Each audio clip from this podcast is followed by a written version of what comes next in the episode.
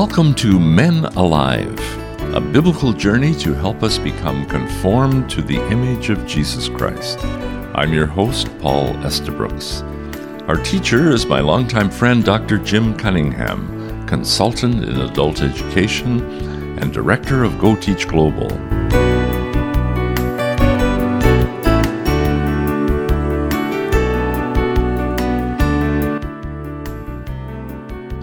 So, Jim, I have a question many men don't like to be asked.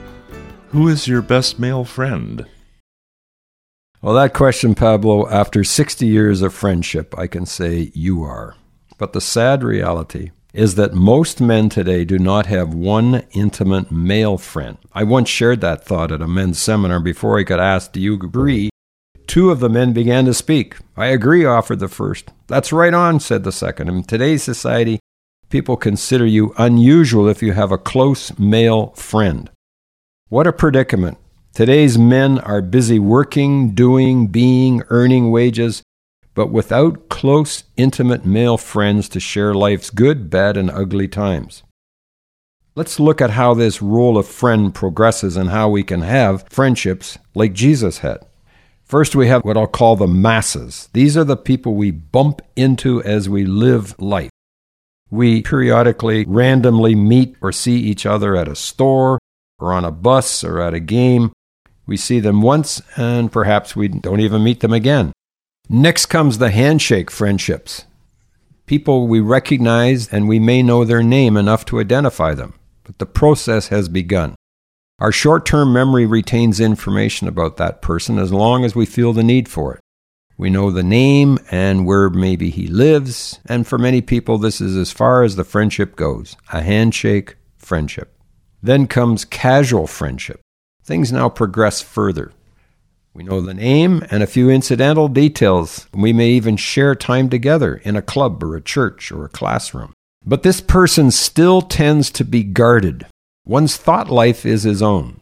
We must learn how to enter this area with gentleness, honesty, respect, and love. Speaking the truth in love is the secret to building a casual friendship.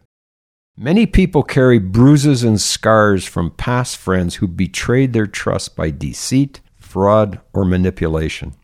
They may be reluctant to start a more profound friendship with anyone for fear of a repeated betrayal. I agree, Jim. You can share interpersonal time with some people every day for years, same workplace, yet as soon as you leave their presence at the end of the day or week or the job or retirement, they disappear out of your mind. Okay, we can we can call them close strangers who temporarily share a space with you. They're nice to talk to, perhaps even share a few personal details, but virtually no connection at a soul level. It remains just a casual friendship, much like the guy in the seat beside you on the bus or the train. But next we go to the close friendships. This is a deeper soul level friendship, closely related to 1 John 1 7, where it says, If we walk in the light as he himself is in the light, we have fellowship with one another, and the blood of Jesus his Son cleanses us from all sin. This level requires two men walking in the light of God's Word before they can begin a soul level close friendship. More than sharing work together, this level of friendship includes meals, special occasions, and family events that help bond a close friendship. At this stage, you will likely know, appreciate, and pray for his spouse, his kids, and his family. It's there or it isn't. Discernment is needed to avoid the wolf in the sheep clothing sociopath who seeks your close friendship to enhance his ego or his status and reputation. Close friendships are what impacted the great author C.S. Lewis, Jim. He participated in World War I. By war's end, most of Lewis's friends lay dead. And in the years that followed, the West became disillusioned with war. But for Lewis, the war and its aftermath seemed to have stirred his spiritual longings. His spiritual transformation came through new friendships at Oxford, where Lewis taught English literature. J.R. Tolkien, who had also fought on the Western Front, shared Lewis's love for ancient myths and the truth hidden within them. Lewis read philosophy and books explaining the nature of atonement, and of God Himself. Lewis told another friend, Now that I have found and am still finding more and more of the element of truth in the old beliefs, I feel I cannot dismiss that there must be something in it. In Christianity, C.S. Lewis found an explanation for his deepest longings the desire for joy. In the Gospel, he found a vision of God's grace as well as his holiness. Here in the life and teachings of Jesus was the only comfort, as well as the supreme terror. Lewis met regularly with a group of Christian friends. They were also writers. In his final book in the Chronicles of Narnia, The Last Battle, a character joyfully announces, This is my real country. This is the land I have been looking for all my life, though I never knew it till now. Friendship seems to be life giving to those who have been deprived of it. You're listening to Men Alive with Dr. Jim Cunningham from Go Teach Global. Today we're discussing close male friendships. For a free PDF copy of Dr. Jim's book, Men Alive, contact him at menaliveuntogod at gmail.com. That's menaliveuntogod at gmail.com. Jim, what are the other levels of relationships with friends? The fifth level is intimate friendships. In David Bentall's book, The Company You Keep The Transforming Power of Male Friendship, he describes the covenant partnership he, Carson Pue, and Bob Kuhn agreed to at the beginning of their friendship. I share this as an example of an intimate friendship that has stood the test of many, many years in what they call a transformational friendship. They committed themselves to eight promises to affirm one another, to be available to one another in proper relation to their commitments to marriage and family, to pray with and for one another, to be open with one another, to be honest with one another, to treat one another with sensitivity, to keep our discussions confidential, and to be accountable to one another. The best example I know, Paul, of intimate friendships is the Billy Graham team of Cliff Barrows, George Beverly Shea, and Billy Graham, and their other team members. They met and began ministering together in 1949. The team continued to serve until Bev Shea died in 2013 at the age of 102. Cliff Barrows died in 2016 at 93. And Billy Graham, born November 7, 1918, continued faithful to serving Christ until his homegoing, his 100th year.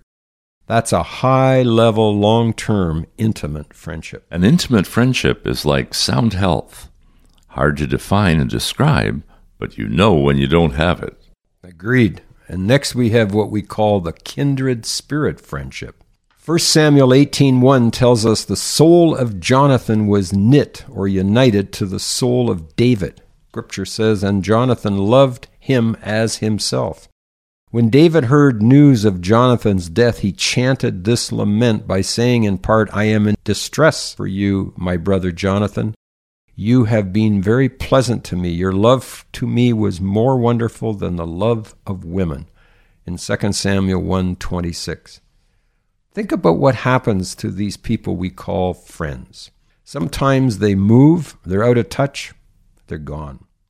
Some friends change their roles, their relationships, their spouse, they're gone. Some disappear. Whatever happened to good old, and we insert his name, gone. Some share workspace, and after the meeting, they're gone. Some Facebook, they turn off the computer, they're gone. And some die. They cross over the river, so to speak, and they're gone. But some friendships are alive and healthy. True friends are hard to find. Alive and healthy friendships remain. Neither time nor distance, age, mobility, health, nor disagreements affect these friendships. They are more than a friend, they are kindred spirits. And finally, we come to a covenant level friendship. A biblical marriage between a man and a woman is a covenant relationship, like Hosea had with Gomer. God and Israel had and still have a covenant relationship. God's relationship with Israel is unbroken, an eternal covenant relationship. Covenant relationships cause us to be committed, try harder, and never give up. You could say there's no back door to a covenant relationship. As a result, they evolve into something beautiful like David and Jonathan had a covenant relationship as well as a kindred spirit. Salvation brings us into a new covenant relationship with God through faith in Jesus Christ. God chose us, and on top of that, God gives us both the grace and the faith to receive his gift of salvation and friendship. Ephesians 2 8, 9, and 10 says, For you have been saved by grace through faith, and that not of yourselves. It is the gift of God, not as a result of works so that no one may boast. For we are his workmanship, created in Christ Jesus for good works, which God prepared beforehand that we would walk in them. We are God's friends and co heirs. We are basing our friendship on a covenant friendship that was established with us forever. So, the ultimate question then, Jim, is how do we achieve intimacy in a friendship? One of life's greatest pleasures, Pablo, is to have a friend, a f- person with whom there is no agenda, with whom you can be yourself, a friend who is willing to be bold and wisely correct you in love for doing something unbiblical. The friends with whom I have the most intimate friendships are ones with whom I can pray one on one. You and I have shared a 60 plus year friendship, which I consider a kindred spirit friendship. Does that kind of friendship develop overnight? No. It requires lots of input and shared time from the initial meeting. Proverbs in the Old Testament said, A man that has friends must show himself friendly, and there is a friend that sticks closer than a brother. So, Paul, thanks for being my brother and for sticking with me. Thanks, Jim. There you have it for today, men. We become alive when we recognize friends are given to us to help each other conform to the image of Jesus Christ. For a free PDF of Dr. Jim's book, Men Alive, contact him at menaliveuntogod at gmail.com. That's menaliveuntogod at gmail.com. Men Alive is a production of Go Teach Global. For more information and to hear other programs of Men Alive, go to our website at goteachglobal.com. Until next time, I'm your host, Paul Estabrooks, on behalf of Dr. Jim Cunningham, encouraging you to be men alive, transformed into the image of Jesus Christ.